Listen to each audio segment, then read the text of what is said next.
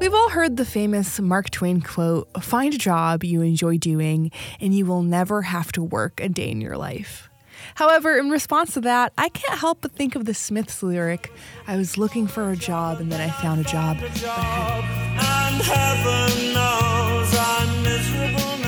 I kid, I kid. Although I have been thinking about jobs quite a bit in my free time lately, I find myself wondering what people do for a living and whether they are genuinely happy with their work. And we're all familiar with the common job titles registered nurse, server, customer service representatives. And even if you've never worked in those fields, you could probably piece together what a typical day in those professions look like with just a few minutes of thought. But what about the jobs we rarely think about? You know, those situations at dinner parties when someone mentions a job title and you're left scrambling to figure out what field it's even associated with. These are what we call odd jobs. And for this entire month on Uniquely Milwaukee, we'll be pulling back the curtain on the people who fill these roles and learn about their daily lives. Our first featured individual is someone that helps us get through our early mornings. This is Uniquely Milwaukee. It's everything you love about community stories, but more in depth, giving the stories the time and attention they deserve, changing perspective one episode at a time. I'm your host, Salam Fatayer, and this is Uniquely Milwaukee stories that stick with you. When you think of a city that's a haven for coffee lovers, Seattle and San Francisco might come to mind. But Milwaukee stands out in its own right when it comes to coffee shops. If you take a look around your neighborhood, you'll notice new locally owned coffee shops are sprouting up on every corner. However, back in 1993, two major Milwaukee coffee roasters had their breakthrough moment. Colectivo, formerly known as Alterra Coffee, and Stone Creek were instrumental in putting Milwaukee's coffee scene on the map. This was a logical development since in the 90s, coffee was often described as the new safe drug, as reported by the LA Times. This trend was driven by a growing number of Americans choosing coffee houses over bars, and the portrayal of coffee culture in 90s TV shows. I mean, nearly every episode of Friends featured characters meeting at the iconic Central Perk Cafe. But back to Milwaukee. Fast forward to 2023, 30 years later, Colectivo has expanded to over 20 locations in three major cities Milwaukee, Madison, and Chicago. And it has become a staple not only for Milwaukee residents, but also customers in Chicago who some believe as their own local coffee chain. And some days are just instantly better when you step into your local coffee shop in the morning and you hear that soft buzz of conversation, the hiss of steam, and the rich scent of coffee beans roasting, creating an inviting atmosphere. It's not just about caffeine, it's about the human connection that goes into that first sip of your favorite brew carefully crafted by skilled hands. And it feels like a treat, and it's a reminder of the dedication that goes into every cup. And if you're a regular at Colectivo, one thing that you might not really think about, but you see, is their specialty seasonal drinks menu. Right now, one of them is the Power Cold Brew Chocolate Banana Smoothie or their Chai Pear Spritz. It's the same seasonal menu on every Colectivo cafe in 20 locations in three major cities, but only one person is tasked with the responsibility of meticulously crafting this menu. And I got to talk to her about her odd job as a beverage category manager. My coworker DJ Brewer and I headed over to Colectivo's headquarters on Humboldt Boulevard on a Friday afternoon, and the building was established in 2007 and it houses Colectivo's main roasting facility, its baristas training program, a full and functioning cafe, but unlike many other cafes, behind the counter, you get to see how the coffee is roasted. I spent a day with Emma Cowan, Colectivo's beverage category manager, and we started our day inside the cupping room where the fun begins before the coffee is even roasted. This is where we taste all of the like coffee samples that we get in. We recently got a new like sample roaster over here, so it's been a little bit easier for us to like process more samples more quickly. Um, and you can see here that there's all of these like different coffees. We do samples of our production roasts. We do samples of things that different importers just like send us. Um, so that's what like all of these bags are. It's the like green coffee. Green coffee refers to coffee beans that have not been roasted. So basically, they're the seeds of the coffee cherry, and they are green in color before the roasting process. So don't worry, there's like no green, swampy Shrek coffee, unless they want to add that to their specialty menu.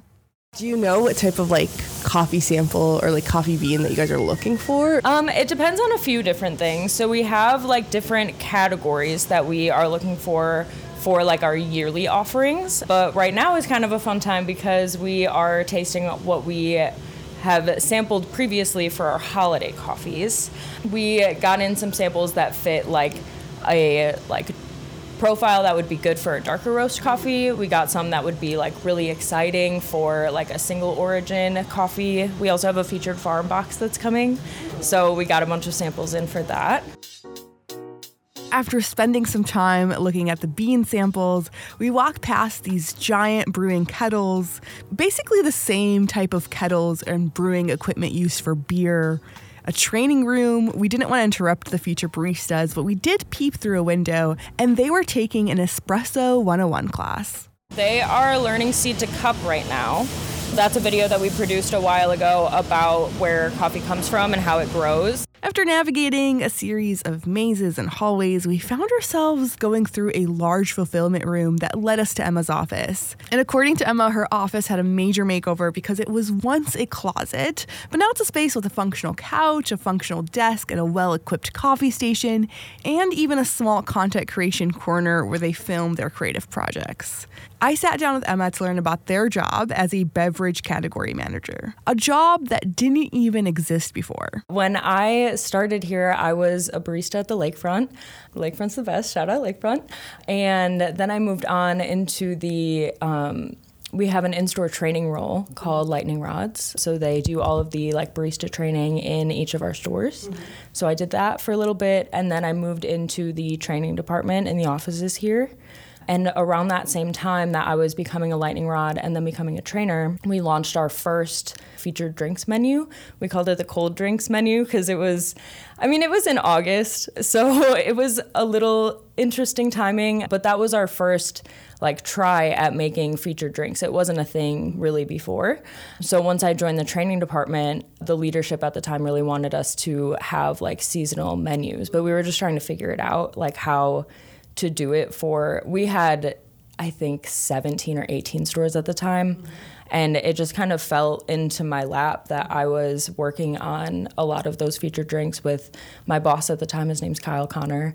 We worked on that together for a really long time. And I was balancing doing like training for baristas and also making the drinks for the menus.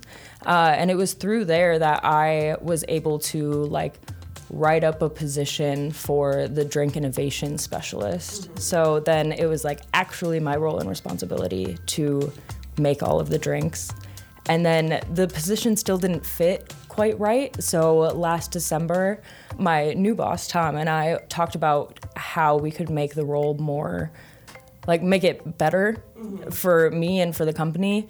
Um, and that's where beverage category manager came from. That's just so exciting because it shows that if you feel like there's something missing in a in a maybe a company or career, you can kind of make it your own, and there's always that room for opportunity. So I love that you did that. Yeah. For those that don't know, can you walk us through what your day looks like in this role? Yeah, totally. So it is different every day, which I really enjoy. It's nice to come into the office and have many different tasks that I work on. So I like to come in and pretty much the first thing that I do is make coffee.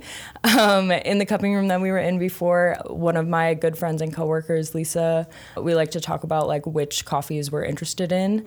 Um, so we make coffee together, we talk about it, um, and then I kind of get going on my day. So some of it's emails, some of it is um, testing samples. I, de- depending on the time of year, I'm working on like materials and training for um, the menu that we're about to launch, or I will be working on like developing the drinks that we are making. So I'll have like an R and D day um, where I just try a bunch of stuff and see what sticks.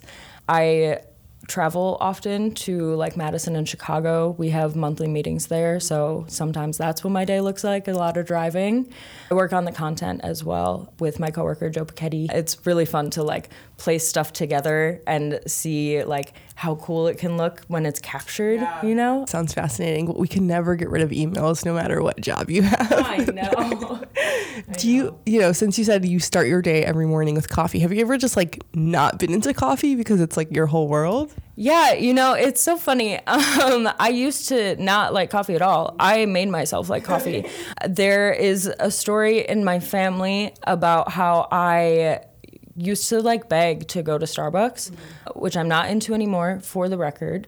Um, but I would beg to go to Starbucks and then I would get a vanilla bean frappuccino with no coffee in it. Um, what is that then? It's right. It's it's like ice cream basically. Okay. It's like frappe powder, vanilla syrup, and it has whipped cream. But it's it's a white drink. Okay. It's it's milk. I'm drinking milk, you know?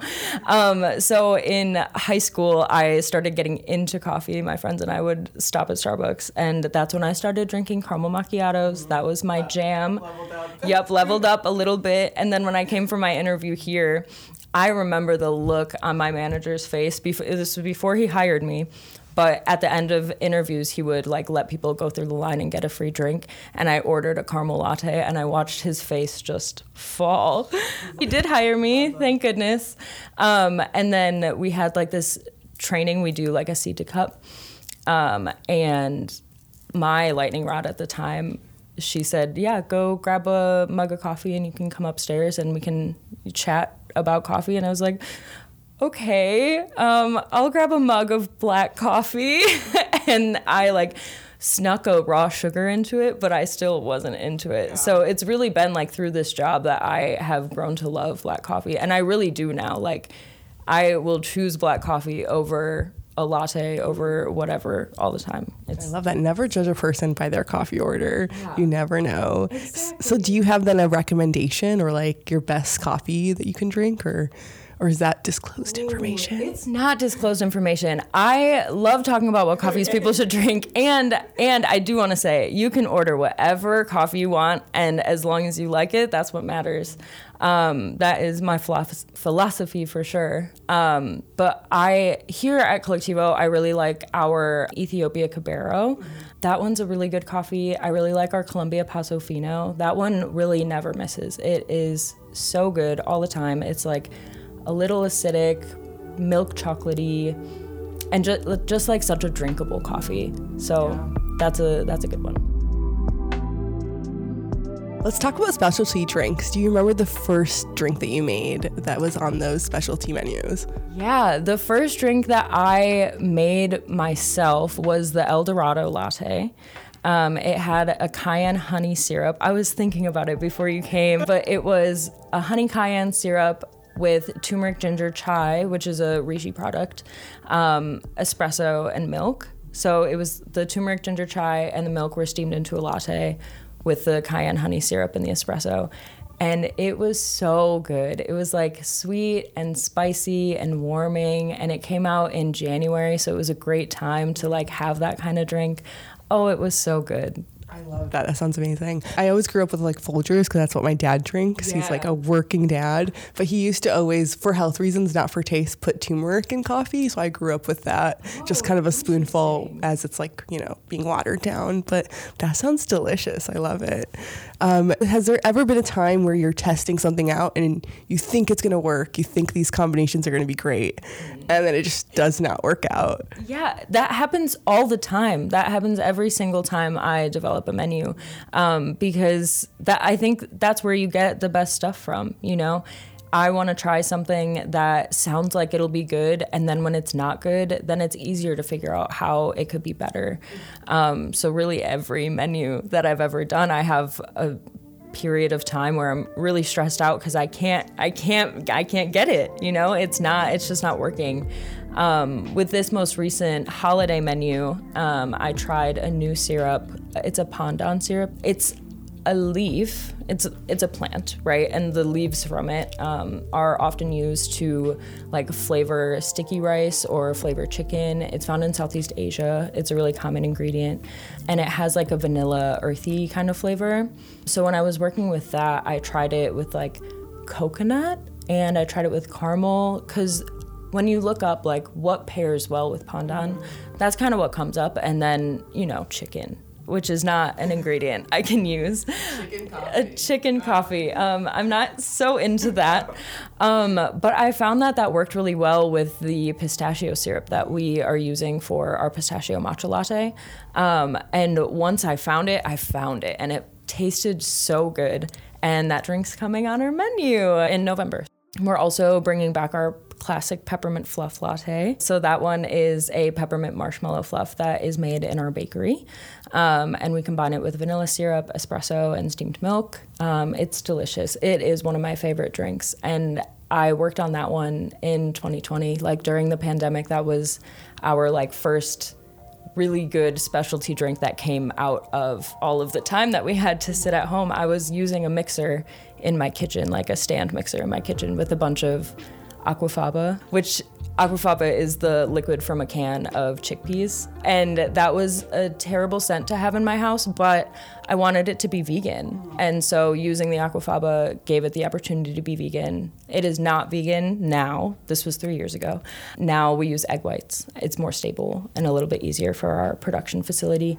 But yeah, those are two new ones coming out. I will keep the third new one secret. Yeah, you have to come to Colectivo in November, right? To yeah, see November them. 15th. November 15th. Right after the break, Emma treats us with their personally crafted pistachio pandan lattes, and DJ and I get to try and also witness the art of its creation.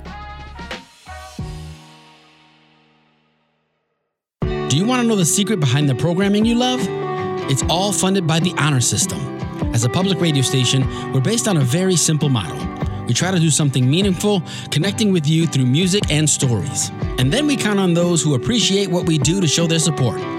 Are you one of them? Show your support by visiting radiomilwaukee.org and joining today.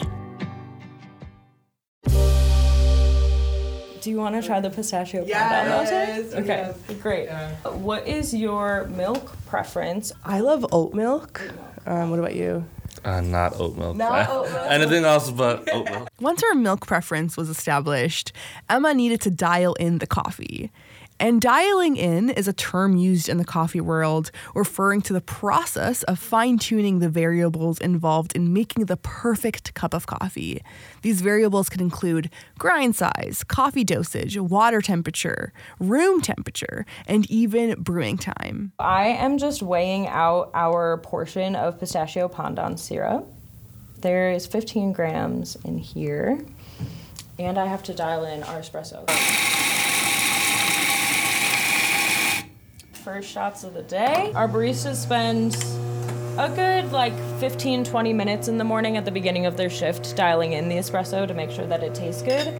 For this shot, I would I'm going to taste it. Okay. But I looking at it, I feel like it went too fast. Um, 24 seconds is a you know reasonable amount of time, um, but I would like it to take just a little bit longer to develop the flavors um, that I know that this coffee can have.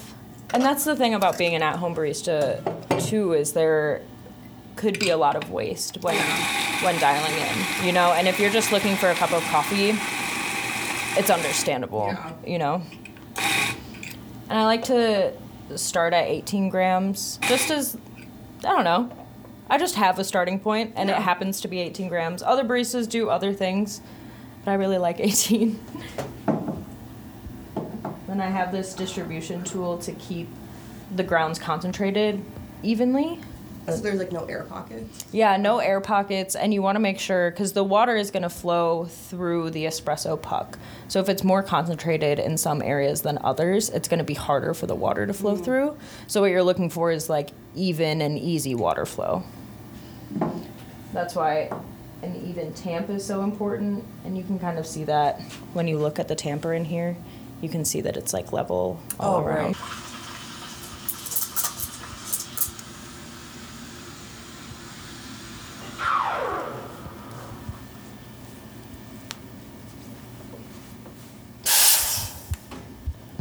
Pistachio panda monster. Okay.